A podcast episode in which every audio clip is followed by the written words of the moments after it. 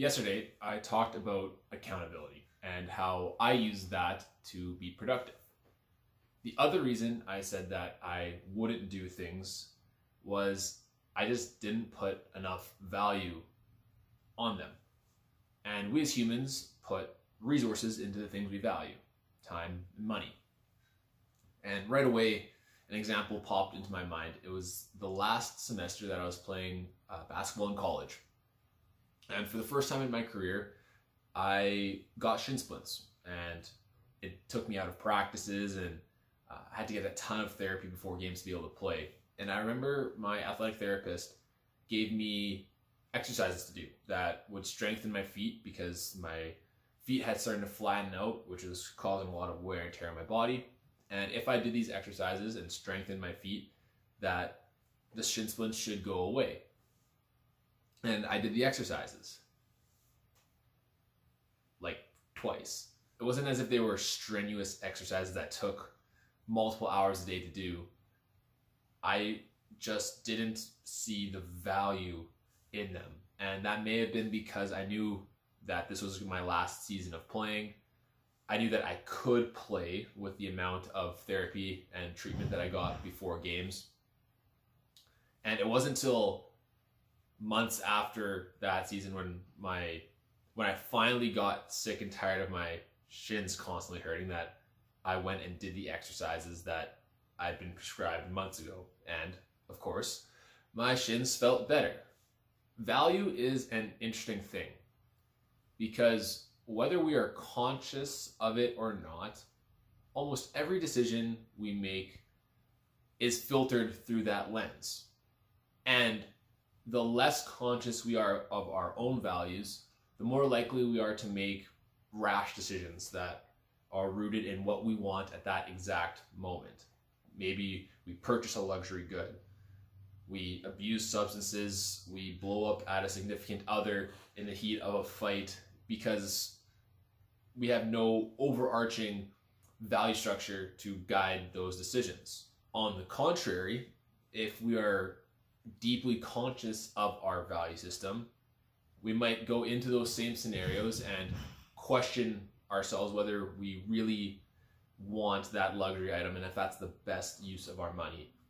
We might second guess whether we want to put ourselves in a situation where we could become compromised in some way by abusing a substance, or we might be able to detach from our emotion for a moment or two in that argument and figure out what we want to get out of that relationship with the other person and instead of potentially lashing out or trying to prove you're right, you try to actually resolve the issue. I believe it was my friend Josh, who I've spoken about before, who posed a challenge in writing years ago. And the premise of the challenge was to write out three tiers of your life. In some sense, a survival tier, a thriving fear, and your dream life, an opulence tier. And be specific about it. What do you need at each of those three points to feel fulfilled? And then the next step was to try to budget it out as best as possible and create a monthly cost of how much money you'd have to make to fulfill that lifestyle. So I did that, and what I began to realize was at each stage, my the things that I needed at each of those stages didn't cost a lot of money. And what that forced me to do is I wrote down basically everything that brought me like joy and like real joy of fulfillment. Uh, things that I considered necessary to live a life that I was happy with. And I wrote down this list and I forget how many were on there. And then I prioritized them, I ranked them. And I can remember the three things that were at the top of the list at the time were coaching basketball, playing golf, and traveling. This one activity of prioritizing my life has probably made the biggest impact on my life these last number of years because virtually every decision that I make gets filtered through that lens of whether it's contributing to allowing me to do these things or taking away from that. It gave me a structure of how I wanted to spend the two main resources that we use throughout life time and money. I don't have to convince anybody that time is a non renewable resource, and therefore we potentially need to guard it more closely than a resource like money. So you might think, how did my value structure dictate how I spent my time? We'll take traveling, for instance. For one, I had to simply set aside the week or two weeks that I was going to go traveling, and I wasn't going to do anything else during that time. And then while I was traveling, most of the time I was either visiting family, which I valued, or I was making connections in the basketball industry, another thing that I valued. I wasn't traveling for pleasure or for vacation. There was a purpose to me traveling, which allowed me to to prioritize it over the time that I could have been the time that could have been used at home. Golf has been a form of meditation for me these last number of years. I love playing in the evening, oftentimes by myself, sometimes with music, sometimes in silence, but being out on the golf course, walking, feeling the summer evening breeze on my face has provided a a, a discipline or a medium to channel my thoughts and to be at one point focused entirely on the shot at hand, which is obviously challenging, and then the vast majority of time of just simply walking and thinking. So obviously golf takes time and I set aside time throughout the week to do it. But what it also did was it got me to work in the golf industry and specifically the current job that I work in the industry. Because I've worked every job possible basically in the golf industry and I chose to continue to work maintenance, which is working outside on the grounds. And it's by no means the most glamorous or most prestigious job in the industry but it's the one that has always allowed me to show up to the course with a smile on my face, um, be ready and energized to work, and then at the end of the day, I leave and have time to come back in the evening to actually play. And finally, at the top of my hierarchy was the fact that I love coaching high school basketball. And the main thing that that having that as the top of my value pyramid is it has dictated what kind of jobs I can work in the wintertime. I just made it such a priority that I would not work a job that required me to work evenings and weekends because I knew that I would be unhappy missing out on the opportunity to work with those young athletes. Me working at the bank a few winters ago was a perfect example of something that I believe to be true when it comes to finding work and that's that you don't necessarily have to love your job, but you definitely shouldn't hate it. And hopefully, your job allows you to do the things that you do love. So for me, working at a bank worked because I worked nine to five.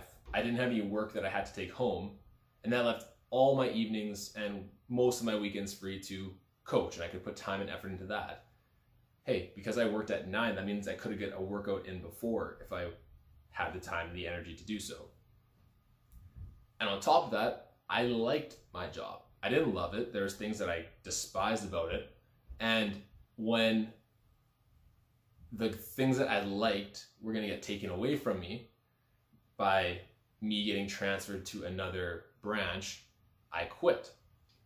Which segues nicely into the topic of money being conscious of having a value structure gives you power over money and how you decide to spend it. If we can use those three things of that I value, then we can discuss how I made the money work, even though I had at no point made a lot of it. Let's take golf, for instance. Golf can be extremely expensive, but over my last 10 years in the industry, I've probably spent less money than someone could spend in two or three years. And how did I accomplish that? Well, I value playing golf and not the status that comes from purchasing the newest equipment or being a member at one of the exclusive clubs in the city. I've always bought secondhand clubs. And because I decided to work in the industry, I've gone to play golf for free at the courses that I've worked at. On top of that, seeing as I've been in the industry for about 10 years now, you start to build relationships with people at other golf courses. And because of that, I can play those golf courses for free most of the time. When it comes to traveling, it's more a aspect of why I travel. Like I said before, I'm traveling to visit family or to make work connections. So I'm not looking to pamper myself by staying at the nicest accommodations. I'm not going on every tourist excursion that I could. If anything, I try to live more modestly on the road than I do at home. And coaching is something that I would do for free if I could. The feeling that I get when a player or an athlete gets something. So they internalize a concept or a movement that we've been working on and they understand the why and that light bulb goes off. That feeling is a feeling that I would pay for. And by working at it as long as I have, people are starting to pay me for that feeling. As time has gone past since I initially wrote out that list, my priorities have changed. Coaching and golf are still near the top of it. Traveling has moved down. The ability to not live at my parents has definitely moved up, probably a top three thing. This whole time, however, I've maintained this framework. And where it had a significant impact was how I decided to spend the money that I made. I've always been at least somewhat frugal outside of a small sneaker habit in high school. I didn't rush into university after high school because I had no idea what I wanted to do. Instead, I worked and I saved. Eventually, I got into personal finance and went to Red River to pursue that. And what that did was it gave me an outlet. Whereas some people get high or they get satisfaction from spending money on things, I think I got that same feeling from depositing money into my investment account. I'd feel just generally better about myself buying pieces of companies. Throughout this whole time, I'm I was extremely blessed to have parents that allowed me to stay at the house for just like a modest rent. So it allowed me to continue to work, continue to invest, pay a little bit of rent, work, invest, rent. And we fast forward to now, and that's what's allowed me to have moved out, uh, in a situation that I love, with never really working a high paying job, but having a comfortable nest egg of an investment account to fall back on to try to pursue the things that I'm trying to pursue now. What that means is during the summer, I work a lot. I grind it out from May through September and I work as much as possible. And that allows me to come into the winter to work the random jobs I need to work or in this or now being the case of trying to grow my basketball business. So, all of this being said, what I challenge you to do is do what I did those years ago. Write out all the things that truly bring joy to your life, that bring you fulfillment, that bring you excitement, and just write them all out. Then prioritize them. Focus in on the top three or five. And most importantly, while doing this, you have to be honest with yourself. Society has a way of imposing what we think we should value. For instance, I could care less, I couldn't care less about what kind of car I drive or how big my house is. You, on the other hand, might love spending time working on your car and love the thrill of driving it. As long as that's honestly what you love, then there's nothing wrong with that. I don't expect everyone to love golf as much as I do. Once you've prioritized them, start filtering your decisions through them and be self aware. Check up on it every once in a while and be critical of whether or not your decisions are lining up with your value structure.